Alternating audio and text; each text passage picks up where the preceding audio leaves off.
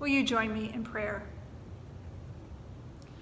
O gracious God, may the words of my mouth and the meditations of all of our hearts be acceptable and pleasing in your sight, O God, our rock and our Redeemer. Amen. Well, as I said at the welcome, I am recording this on Friday morning. There are six states that are still undecided. Hopefully, we'll know by this morning, by Sunday morning, uh, who our president will be. But one thing is clear no matter who our president is, we have our work cut out for us. Because if there is one thing that this election has shown us, it is how deeply divided we are as a nation and how deeply we are in need of healing. Now, as you all know, this, these aren't just minor divisions. These aren't nuances over tax policy or, or national debt concerns. These are uh, deep divides around ideology and values. And while in some ways it, it, the results shouldn't be a surprise, um, how close it was shouldn't be a surprise. It certainly wasn't a surprise to most people of color in our country. I know that for many of us, it was sobering um, to watch the results come in and see uh, just how close it was. And it's been sobering to realize just how far we have to go to find unity, to find common ground, to dismantle the white supremacy and the racism that so clearly undergirds our entire country and uh, just our decision making and our fears, and to find a way forward. What is also revealed is just how deeply uh, the lines are drawn. Democrat and Republican, urban and rural, racial divides. And not only that, but all the language around how we treat each other, all this language around us and them, that these divisions are there, these walls are there, and then the meanness with which we speak to each other, which we have modeled in our highest leadership. This language that uh, really makes it seem like the other group, whoever they are, are enemies that they are full of ill will and ill intentions and beyond redemption. And to hear the language that is used, and to hear the, the hate and the violent rhetoric that is used, just reminds us again of the work of healing and wholeness and justice that we have to do. Well, then we get this story of Jonah. And Jonah was certainly operating also out of an us and them mentality. Jonah was part of the us, the Israelites, the Ninevites were them. They were, they were enemies. It was a violent city, a political enemy. They were scum in Jonah's mind, worthless. The, the Assyrians, where Nineveh is the capital, um, they had come in and destroyed the northern kingdom of Israel. And so there was nothing good about them in Jonah's mind.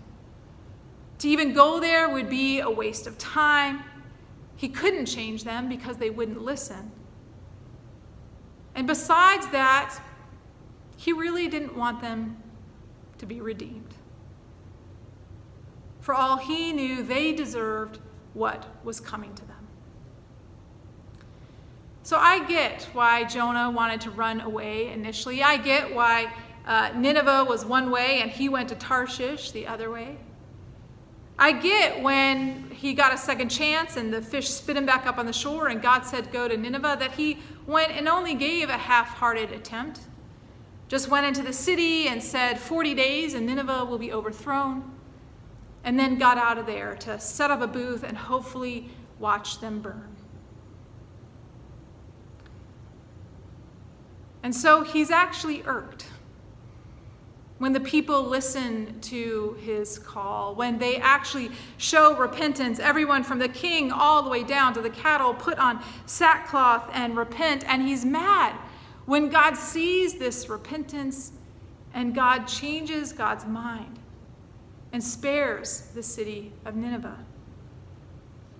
This isn't justice, thinks Jonah. Justice is giving them what they deserve Justice is not mercy. And so Jonah, who in this story becomes the most successful prophet ever in the Hebrew scripture for all the lives he changed, instead of celebrating his success, he is resentful and angry, and this is how the story ends. And as the video said, the way it ends becomes a question for us. Are we angry because God loves our enemies? Are we angry because our enemies have not gotten their just deserts and that's really what we were hoping for? Are we angry because deep down we don't actually want to see them redeemed because we think they are beyond redemption? I think if we're honest, some of us might say yes to these questions. And this is where we need help. This is where we need God's help because, in order to find a way forward, in order to continue to work for justice and peace and stand up against evil, and in order to forge a path that doesn't uh, end up in some kind of civil war, we're going to have to find a way to see the humanity in our enemies. Just as they will have to see the humanity in us. We are going to have to recognize and try to unearth some of the fears and the longings and the worries that our so called enemies have so that we can try to build relationships and work for transformation and healing and wholeness. We're going to have to find a way to stand up against injustice without deciding that all of the perpetrators of injustice or those who support them are beyond redemption. And for this, we're going to need God's help. We're going to need God's help to soften our hearts and those of our so called enemies. We're going to need God to show us the way of compassion so that we can get past our own anger and bitterness and try to listen to each other. We're going to need God to give us the courage to look at the structures of society that have created these enemy lines, structures like white supremacy and racism. How these structures have created deep fears and scarcity mentalities around power and privilege. And we're going to have to try to understand how those fears play out in people's lives, how they play out in our own lives. Which likely means that, like Jonah, we're going to have to get up and cl- up close and personal with some people that we don't like, and some people that probably don't like us either. What's clear is that um, no president is going to be able to solve this problem for us. As one uh, conservative opinion writer wrote in the New York Times this week, he said, This isn't going to be a top down approach. It's going to have to be from the bottom up. People of goodwill on both sides, on all sides, trying to build relationship, work for transformation, one person, one relationship, one family, one community at a time. It's going to start at that local, interpersonal level where we have to come near to each other and talk to each other and try to hear each other and remember that no one is beyond redemption. one of the groups that I continue to learn from and learn tools on how to do this from is Respond to Racism, which has been uh, meeting for three years now, initially in our church and now online over Zoom. And this is a group that demonstrates deep courage and commitment to continuing to work for growth and justice and education and civil discourse. And each month, this group meets to share stories of humanity, to share what it's like to be part of this local community, particularly as people of color, and to enter into difficult conversations and honest conversations. And this week, uh, Willie Poinsett, one of the leaders of Respond to Racism, um, shared a story about something that had happened recently in our own community. Some of you have heard that uh, there were two deer heads recently left in front of one in front of a political sign and one in front of a uh, social justice, a racial justice sign.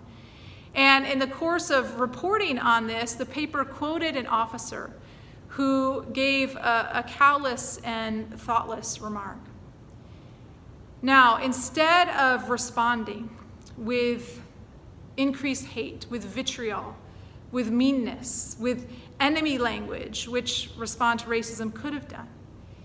Instead, uh, a person from the Respond to Racism community called the police department and asked to speak with the officer, and then explain to the officer how and why his comment was hurtful.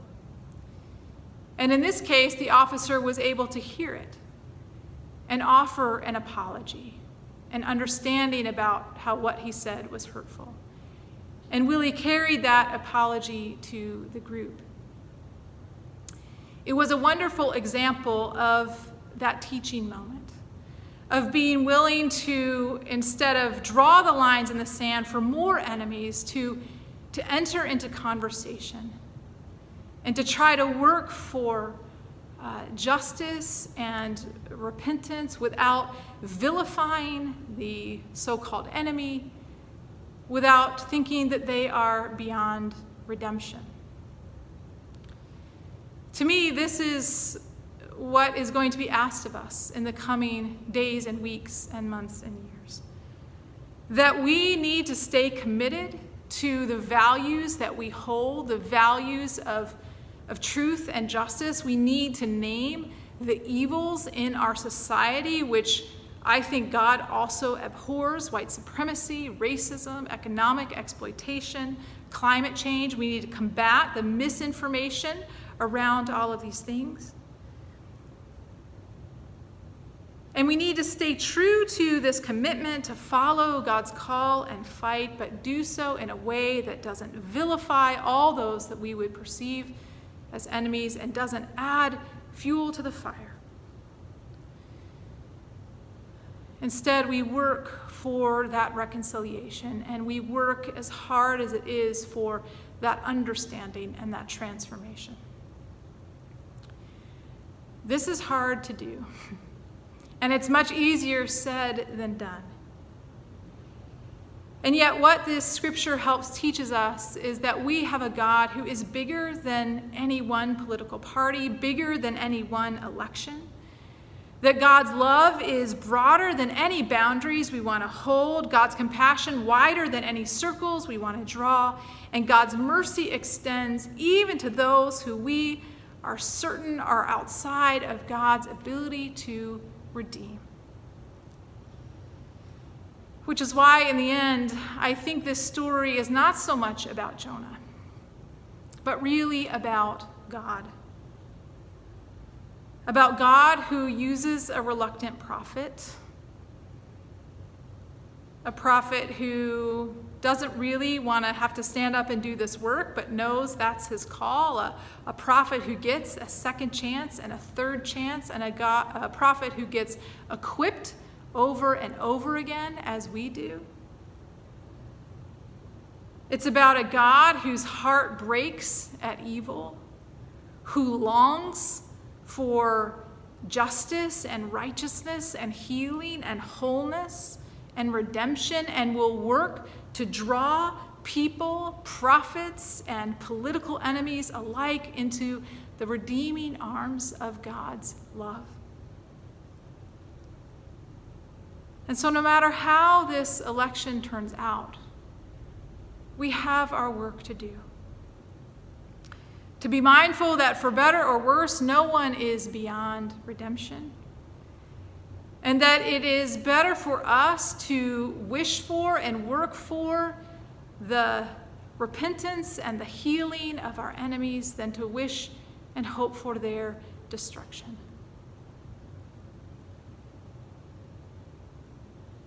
And to remember that God is always at work, in the work of transformation. Not only for our enemies, but for us, that we may grow in love and courage and compassion and in our understanding of God's boundless love and mercy. So may our God heal us and our nation of every ill, and may God continue to lead us in the ways of justice and compassion. Amen.